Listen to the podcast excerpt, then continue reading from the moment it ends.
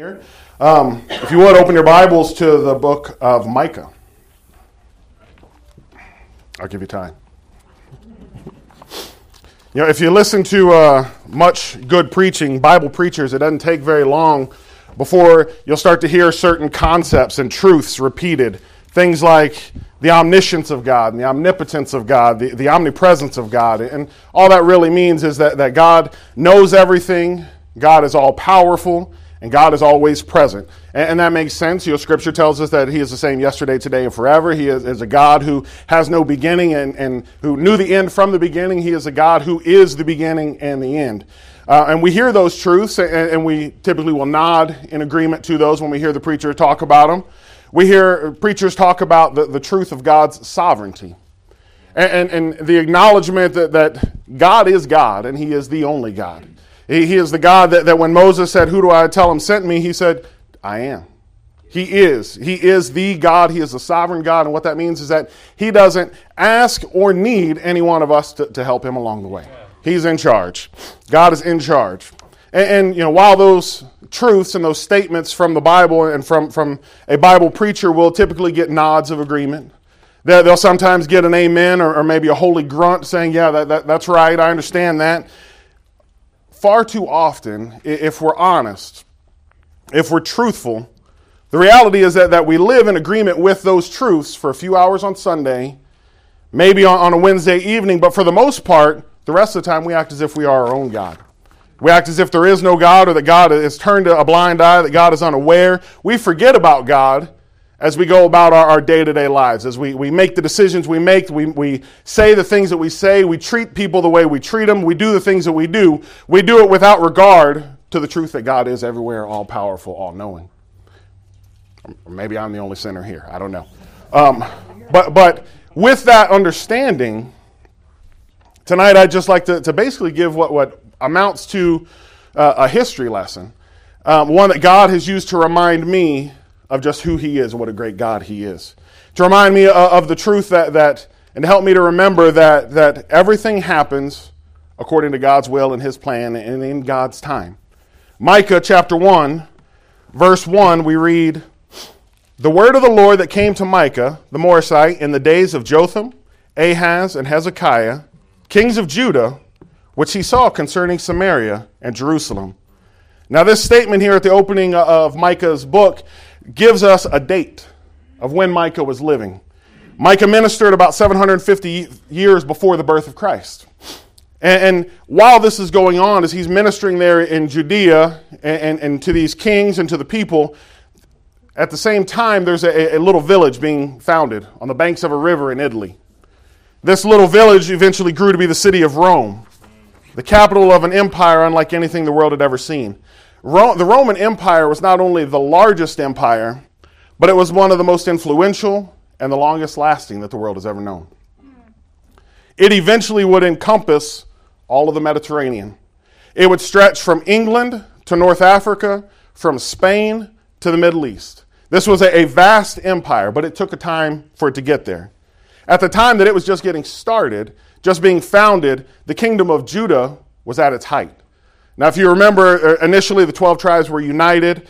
Uh, they divided 10 northern kingdoms becoming the kingdom, or 10 northern tribes becoming the kingdom of Israel. They were carried away into captivity by the Assyrians in, in 722. The two southern tribes, Judah and Benjamin, collectively known as, as Judah, survived and, and, flourished and thrived and did well afterwards.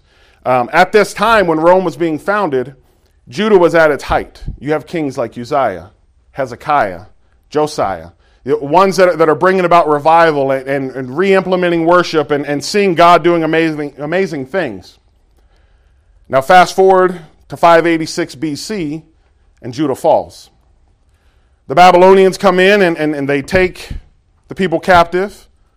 The Babylonians were eventually conquered by, by a group called the Medes, who were really a subset and, and run by the Persians.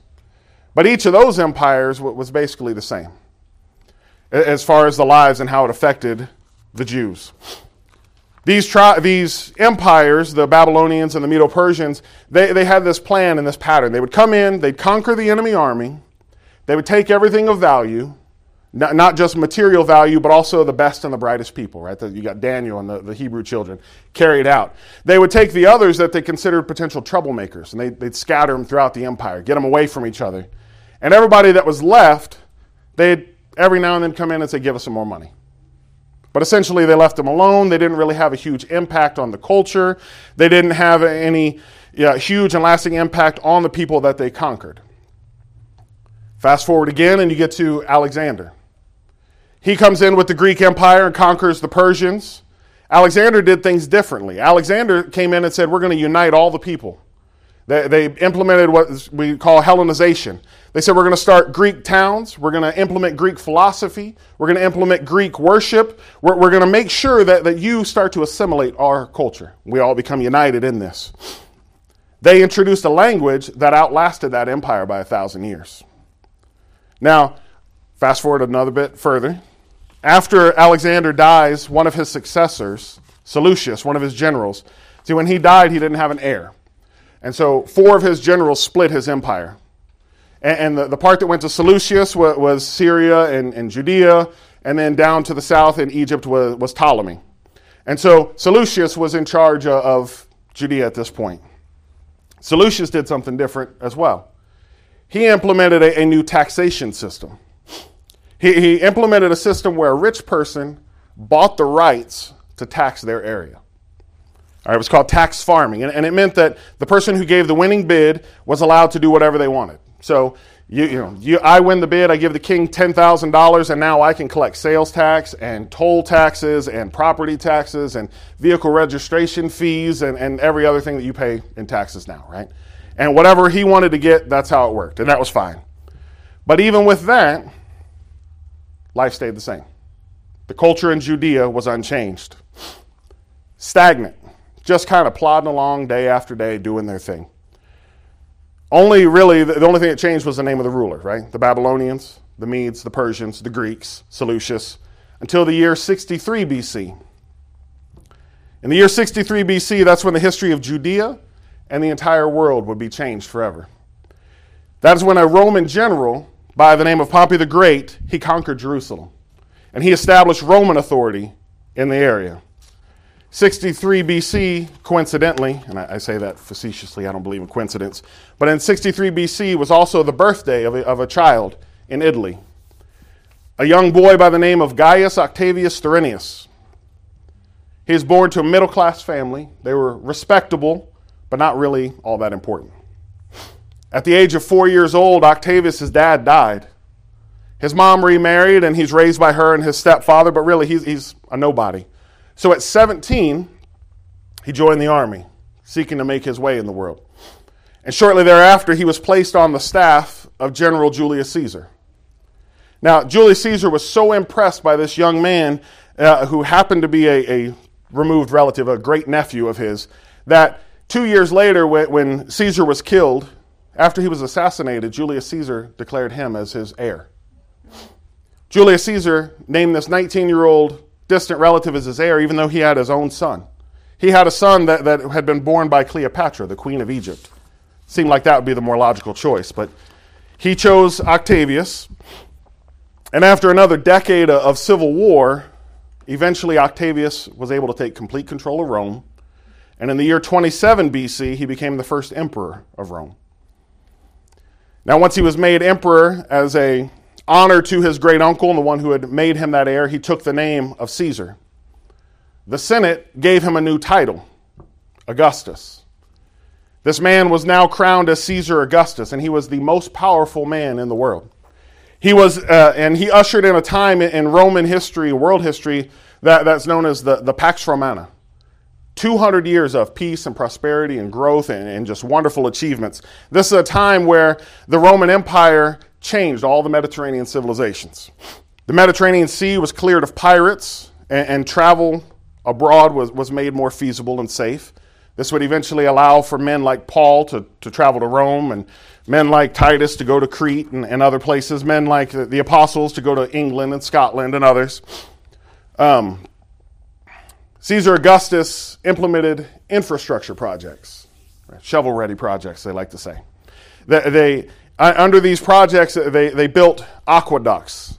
They, they built highways, highways that connected the entire empire, highways that allowed for people to travel in relative safety over long distances, highways that, if they were not there, the task of Jesus and his disciples to travel up and down throughout Judea would have been much more difficult. But the highways allowed it to, to be facilitated and go faster.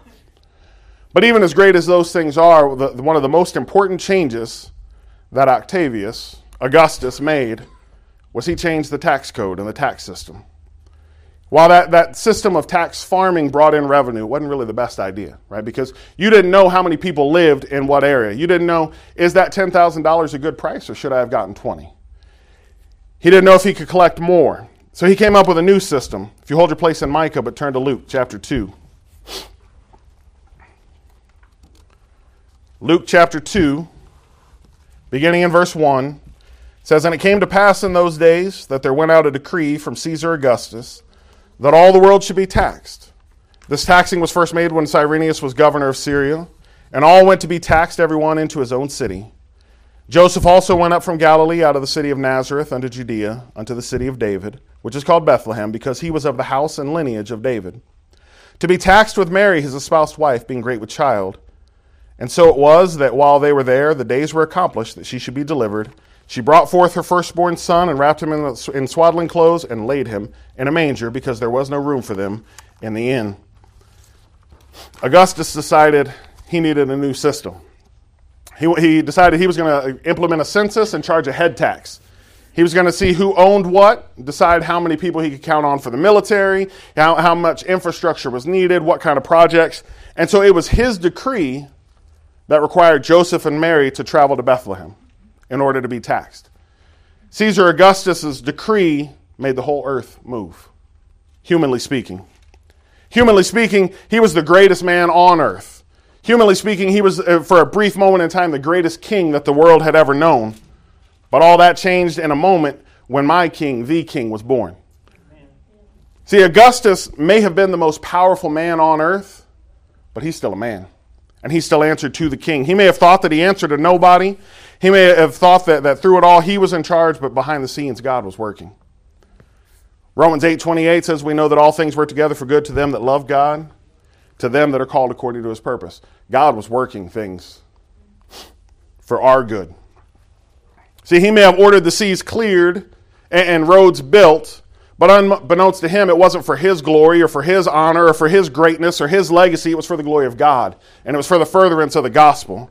He may have decreed that all the people had to go to, to their homes to be taxed, but God had issued another decree 700 years earlier when Judah was still that, that thriving kingdom and Rome was just a little speck on the map, a little nothing city, God had spoken and issued a decree through Micah.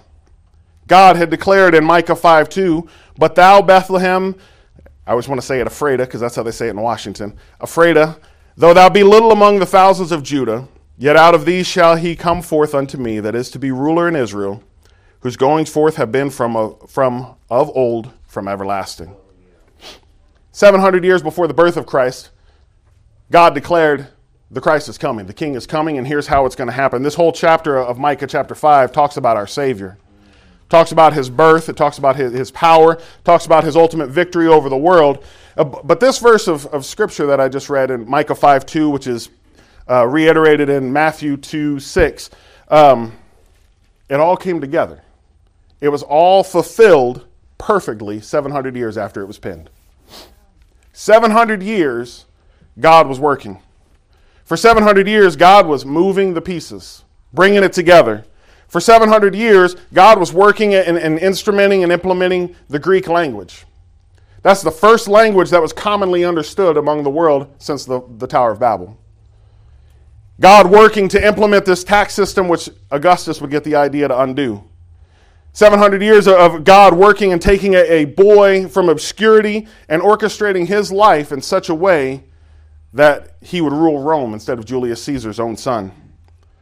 Working and placing in his heart and in his mind this idea to send the whole world to their homes just so one man and his virgin bride could travel to a little town in a remote province on the fringes of, Rome, of the Roman Empire we know that all things work together for good to them that love God. Amen. For 700 years, the Jews had experienced defeat. 700 years of foreign rule and oppression. 700 years of taxes, 700 years of injustice. It may have it must have seemed unbearable. Must have seemed unfair. It may have seemed that, that God had forsaken them. It may have seemed that, that God had simply moved on and abandoned them. It may have been real easy for them, it must have been real easy for them to, to look around at the world around them and to see these nations prospering, to see these godless people uh, having success, to see what the world calls success, to see their, their material gain, and to say, I want that.